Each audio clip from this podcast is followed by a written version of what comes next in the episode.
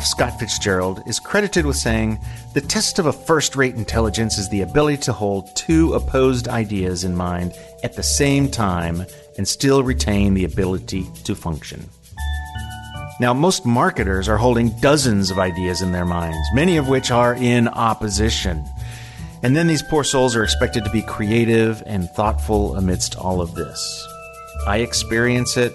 The people that attend my seminars and workshops experience it, and I believe it is a barrier to the culture of experimentation in marketing, in product development, and more. These are the things I talk about. Now, I can bring book authors and consultants and titans of industry on the Intended Consequences podcast any day, but today I want to help you step outside yourself. Carl Jung defined projection as our tendency to project subconscious thoughts onto other people. He believed that studying our thoughts about others would lead us to breakthroughs in our own life and work. I want to help you see your own challenges through the eyes of another marketer like yourself, or like the people on your team. It is difficult to see ourselves in motion, so you're welcome.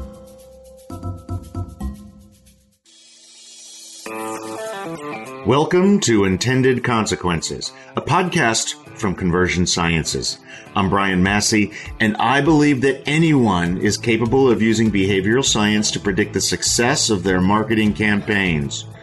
Marketing magic is real, and I'll teach you how to harness it. Just do it as we always do it, and that assumptions was a big part of what restricted us then, I think, from branching out.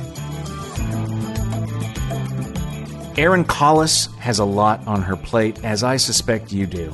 Erin is marketing and communications manager at Corradi USA. That's spelled C O R R A D I. I picked her almost at random to join me and talk about the challenges of being a digital marketer in 2019. She attended one of my full day workshops, but we aren't going to talk about that. Instead, I want you to listen to the advice you would give her. My guess is that this advice is exactly what you need. So as you listen, pay attention to what you're projecting onto our conversation. Would any of these thoughts apply to you? And as always, stick around after the interview for my When You Get Back to the Office segment. I believe that design is fundamentally changing. I think so much has gone digital that for most businesses, we're um, we're really going digital first. Give me a, an idea there at Corradi, and you know what? You should probably spell the name of the company because I know a lot of the listeners are like me, thinking karate, the the ancient Japanese uh, art of self defense. That's that's a common common misconception. Um, it's spelled C O R R A D I, Corradi. Uh, just just think of it with an Italian accent, Corradi. In in Europe, it's very well known because of the retractable roofs and awnings. Um, in Europe, people spend a lot of time outdoors, and so having an awning or a screen or a retractable roof that's commonplace. It's everywhere there. Here in the U.S., people spend a lot more time inside, and it's it's just it's a, a market that's still kind of eh, in its uh, for lack of a better word, infancy state. Uh, because of how much time people here spend indoors. Um, well, especially here in Texas during oh. the summer, we, uh, we, we like our air conditioning, don't we? Yeah, yeah, we do. It's definitely uh, something that's necessary here. Uh, when I when I was uh, over there this last January, it was it was so nice and so beautiful outside. But also, even in Europe, I've heard they go outdoors just whenever because there's not a whole lot of space. You know, you go into a restaurant and the restaurant is the size of a closet and there's 20 people inside. They want to open as much space outside. Whereas here, uh, especially in Texas, there's a, there's a lot of space, so you can kind of spread out, or you can facilitate more people inside. It's a little ironic. The more space we have, the less spreading out we do. yeah, yeah, no kidding. Well, tell me a little bit about uh, how much, in terms of uh, when you're going to market, how much of your current mix is print, advertising, what I'm going to incorrectly call uh, analog style. do you do you do radio? Do you do TV? And how much of it uh, is digital? And when I say how much, I'm interested both in kind of a workload standpoint and also uh, impact on the business. We're a B2B company. We we don't sell directly to end users. We have a network of dealers. You know, like car dealerships have their networks of dealers, but you're not never directly dealing with Ford. You're dealing with Sam, what's his face? I would say we're we're a lot more online than we were before, but it's more so uh, with our website. We've got that up and running, although that's being rebuilt. Um, like right right now, we're not touching it because we're working with Italy to rebuild it but we do we do a lot of print and we do trade shows are a big thing for us right now. We design a booth and we send people out to trade shows, especially ones that directly deal with architects that can build our systems into their design because we want them to know that one that it exists and that uh, it's a, a beautiful uh, product uh, that we want to get out and and while we're there, you know, we collect leads, but we also we do have a lot of print. We have a lot of brochures. We have a lot of flyers, and you know, we we we do the totes and the pens. We do some magazine advertisements, but we're not seeing, like you say, with radio and TV and all that. That that whole, it's difficult to measure that ROI to see uh, you know from these magazines we we can't see what's happening with them or if they're even making an impact is it really making making people more aware of your products right and we're we're still uh, in discussions of how to move forward with our digital marketing uh, because we don't do a whole lot of it right now. We're, I mean, we do some social media. It's, uh, it's something we're making more and more consistent, but right now, that would be me posting it. Whereas uh, we have tried some agencies in the past to try to cover social media, but the responses we got on it weren't proving ROI. Like the the the data that was sent to us, we couldn't understand, and we didn't see any uptick in sales or recognition with these specific companies. And I think any uh, any folks in the agency should be listening because this is something that that we hear too. Now, you know, we get called at Conversion Sciences when folks are uh, exactly trying to understand better what's working and how they can make it work better. And um, I think um, you know I, I talk about the the things that I think data really does help, and agency relationships is one of those things. So if you are in an agency I think this is something that you're going to be here. You may not be hearing from your clients, but they're not understanding the data, they're not understanding the results. And I'll tell you, I think a lot, a lot of the time, agencies are still getting up the learning curve on data, how to use it, how to present it, how to interpret it, all of those those things that um, that I, I stand on stage and present about. Yeah, when I went to the digital summit this last fall, it was just after we had we had hired an agency for a few months as a trial for our social media and content, and we were really excited about it. For us, it was uh, to get approval for the investment. Um, it's something we'd never done before, and they posted on social media and on our blog and everything for us um, and we went through, you know, uh, went back and forth on content and everything. And they would send a report at the end of every month, but it, it was a report that that didn't correlate to what our sales were. It didn't let us understand our business and how this was helping our business.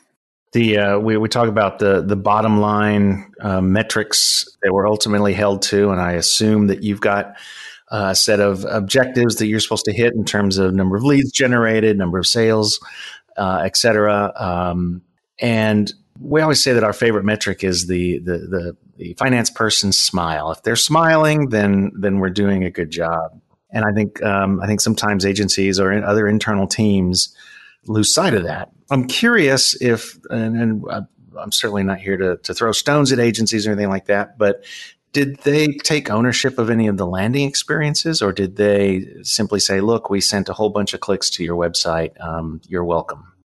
Basically you know they would say certain numbers are good like you know this this many likes or this got this many click throughs but so far as a landing page we didn't really have a landing page or a way to measure that other than our own you know google analytics on our website that was already there You've got a, a, business that is really built on relationships. And I think this is very interesting because um, it can be hard to build and maintain relationships digitally.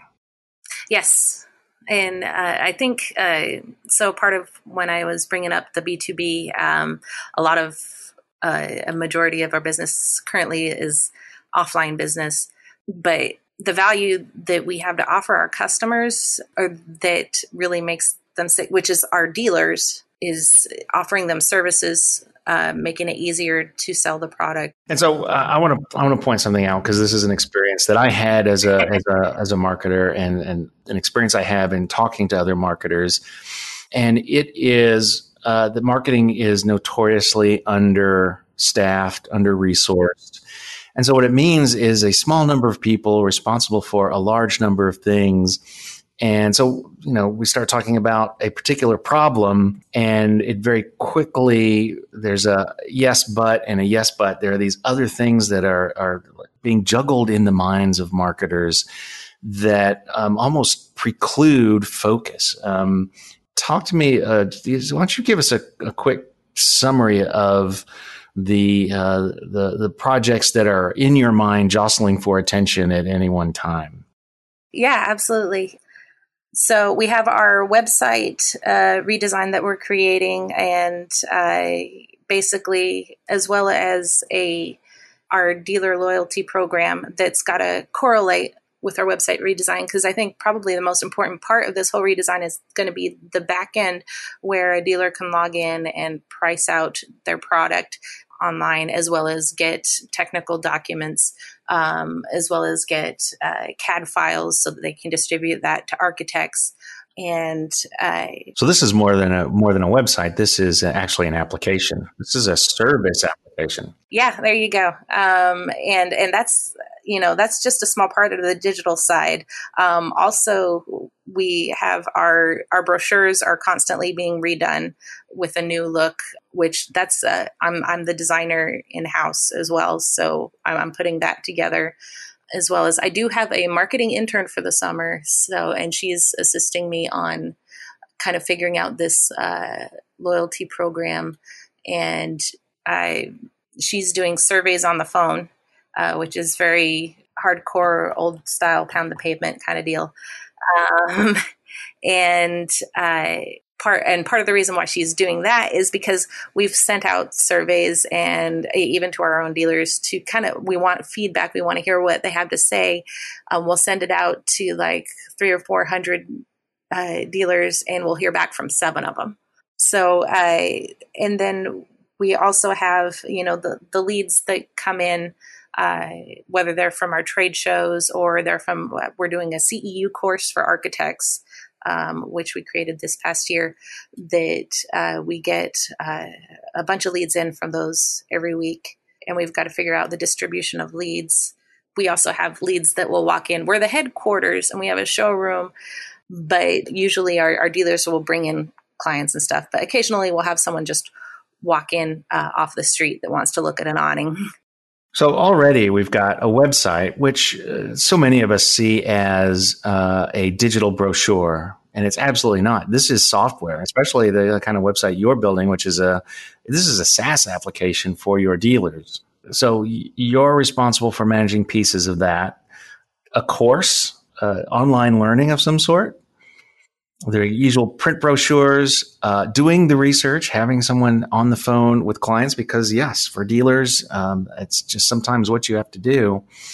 And the issues around having a physical bricks and mortar location to serve both dealers and customers. Uh, that's pretty extreme. And at the same time, majority of your resources, majority of the company overall, are in in Italy, and so they're driving technical specs and design specs and everything. So it's you and an intern basically here in the US? Yeah, till the end of July, and then it's just me again. So, those of you listening, if you're complaining about what you've got to keep in your mind at one time, uh, I think maybe you should think twice about that. No, absolutely not. And this is the problem. This is the problem. Uh, I, I'm, afraid to ask, but how are you? How are you managing this sort of thing? Is it just uh, just hitting deadlines as best you can?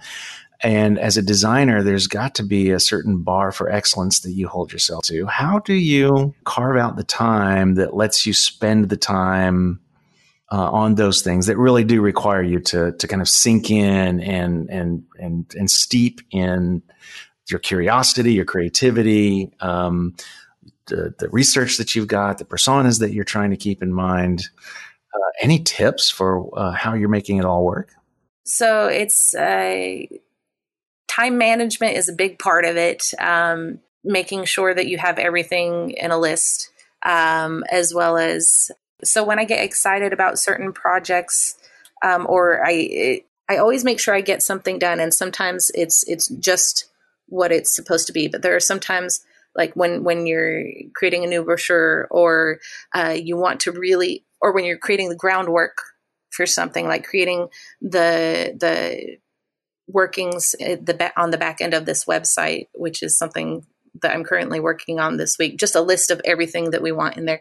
That's that's when sometimes I'll just stay because during the day, you know, we've got an open office. We got a lot of people going in back and forth, uh, a lot of talking, and so uh, after after five, when everybody is just like it's five o'clock, spin the wheels, get out the door, I'll put my headphones on and uh, just kind of to let me get into that mode of of thinking eh, in detail about this project and and what it is and really just caring about where it's going what needs to be involved in it. Um, and it, just occasionally I, i've got to pull those extra hours to get it done right we had dr diane hamilton on and and um, you know she's talking about creativity and curiosity primarily about curiosity. And, you know, I, I realize that it's the end of the day, especially on Friday when, you know, the, the last of the people who are bidding for your attention fall away and you can spend a couple hours chasing curiosity, doing an analysis that you are just curious about, uh, even working on our own marketing and, and, writing those are the those are those golden hours so time management and just putting the headphones on and booking a few more hours at the end of the day uh, i think that's probably the strategy that uh, most of our listeners are facing as well. Yeah, because you know you, you mentioned Dr. Diane Hamilton, and I, I listened to that episode and the whole curiosity code. Um, I I enjoy those moments when I can just let go and go down the rabbit hole, especially like w- when it's on an ad campaign or just on. I mean, even in an Excel sheet, uh, you know, trying to figure out the numbers of this or that. But I think with there there's that whole fate you know the fear assumptions technology and environment and with with my type of office the environment it's pretty busy around there. So waiting till after hours uh, helps me get away you know it, it helps me get away from the the my environmental restrictions. Technology I, am still trying to figure that out because right now a lot of the data that I process internally for our marketing is through Excel sheets, and um, we're trying to figure out a CRM system. We have our IT company, which is overseas in Belgium, that they've built a CRM that's worked for other companies over in Europe, but over here it's it's a little bit confusing. So we're trying to figure that out. Um, and then some of our team is calling for like Salesforce and other such CRM systems. Um, but because we don't have one that's completely working for us yet or that our team can understand yet, our, our technology is very limited in that. And then, uh, you know, I, there, there's always fear and assumptions, but I don't, I don't see those as very restrictive. Maybe the assumptions are restrictive with what others are assuming the department has the ability to do. Well, let me let me ask a question. It might get you in trouble, so stop me. But why okay. not go and ask for more people? Why not go ask for more resources? You're obviously doing a bunch. Yeah, I, and I have, and we're working on it.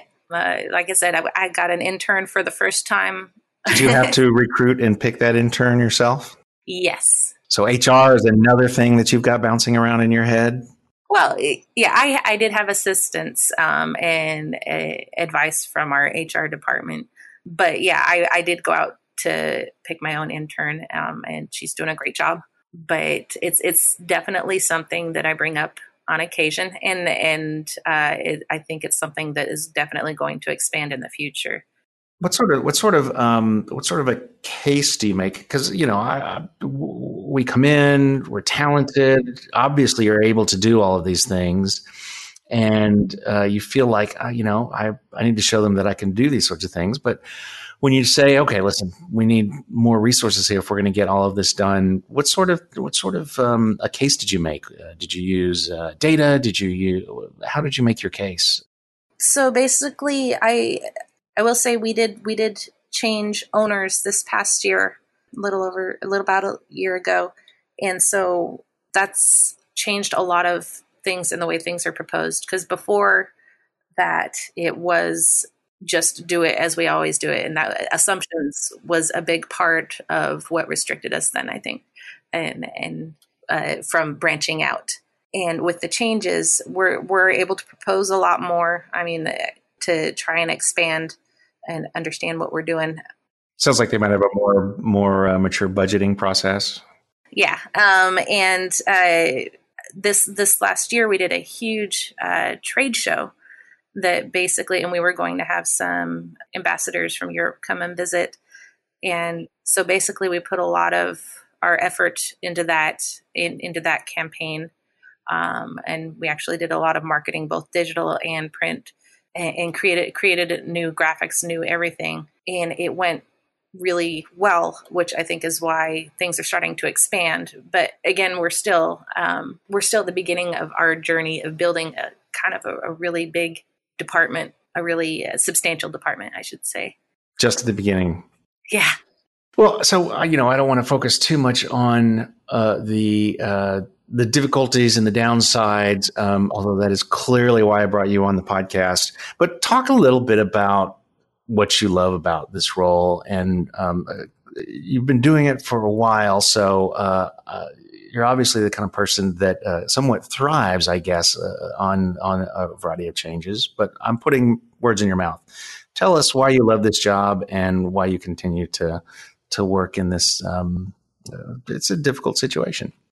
I absolutely love doing this because I, I mean, of course, there's the challenge of figuring this out. It's like stepping be- before a great big puzzle and figuring out how the parts work, uh, and then putting them together and figuring out the communication. I mean, one of the one of the things I really love, the uh, kind of kind of when I started, they gave me this big old folder that was just full of information about our products, but it it didn't it was one of those things that you know if you sat down at night and you tried to read through it you fall asleep before you made it past the first few pages and so I, what i like to do is kind of dive into that information uh, reorganize it and and and kind of um, cook it down so that uh, and recommunicate it so that people understand it and and that they want to they're able to compartmentalize it they're able to categorize this product does this, this does that, and understand the differences. Basic communication. Basic communication, basically. um, I'm the marketing and communications person, so I, I asked them to add that to my title because that's that's what I really enjoy doing. And you know, coming up with a campaign, especially when we have a new one, uh, figuring out how because we had we do have uh, a lot of literature uh, and copy that comes over from Italy that's translated, and uh, some of it's translated just fine, and and some of it not so much. It can get a little confusing, so we have to rewrite it the best we can, and and figuring out how to rewrite this copy so that it communicates the same idea to our customers, because uh, our our market is significantly different, but still we're marketing the same product. Well, I'm hearing something that I hear frequently, and that people in, in, in these roles generally like to add structure to chaos. Yes. Um, and businesses, and I'll say it's it's true here. We we're, we're pretty good at creating chaos for for people like you.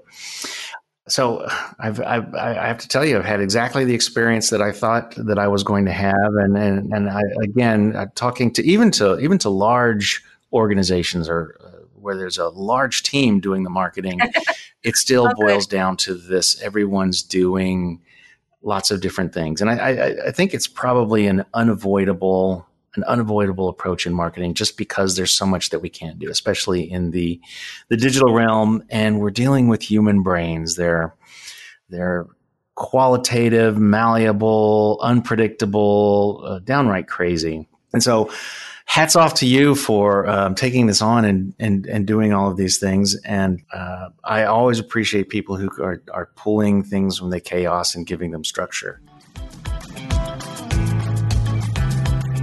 I found my discussion with Erin about creative time most interesting. When do you get to settle in and write or design or just get curious? For me, it's Friday afternoons and certain mornings that I delay coming in the office. But I realize I never put that on my calendar. I never carve out time to let the competing thoughts in my head quiet down and let my curiosity take the wheel for an hour or two. Do you do this? Should you do it more? Well, that's all this week, scientists.